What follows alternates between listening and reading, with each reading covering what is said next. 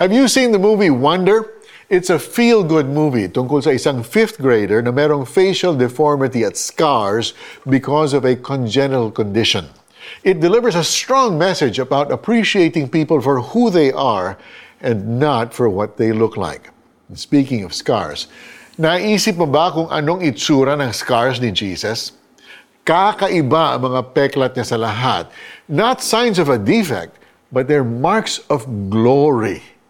Nang unang nagpakita si Jesus sa kanyang mga disciples, they were startled and frightened, thinking they saw a ghost.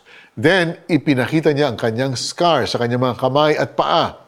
Sin- sinabi din sa John 20.24 na si Thomas ay wala nang dumating si Jesus kaya hindi niya pinaniniwalaan ang resurrection.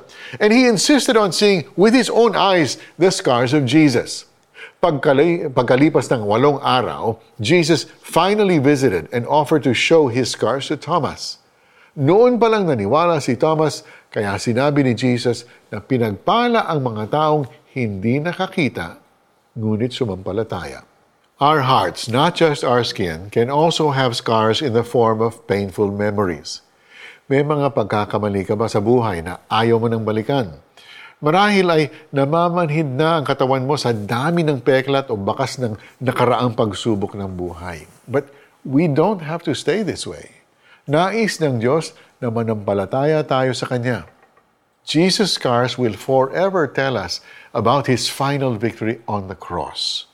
Kung anuman ang iyong mga scars sa buhay, tandaan mo na kasama na yan sa mga sugat at latay na naranasan ni Jesus sa krus ng Kalbaryo. Inako na niya ang iyong mga kasalanan. In the case of Jesus, there is always going to be beauty behind the scars. And He can create beauty in your scars too. Manalangin po tayo. Thank you, Jesus, for being our scarred Savior. Sabi mo nga, it is finished. Tulungan niyo po kami makita ang true beauty and treasures underneath our scars. In Jesus' name we pray. Amen. Paano po natin i-apply ang passage na ito sa ating mga buhay? Kung paulit-ulit na bumabalik sa alaala mo ang mga peklat ng iyong buhay, always remember Jesus' scars. Remember, He already paid the price for all of our sins. Tingnan ninyo ang aking mga kamay at mga paa. Ako nga ito. Hawakan ninyo ako at pagmasdan. Luke chapter 24, verse 39.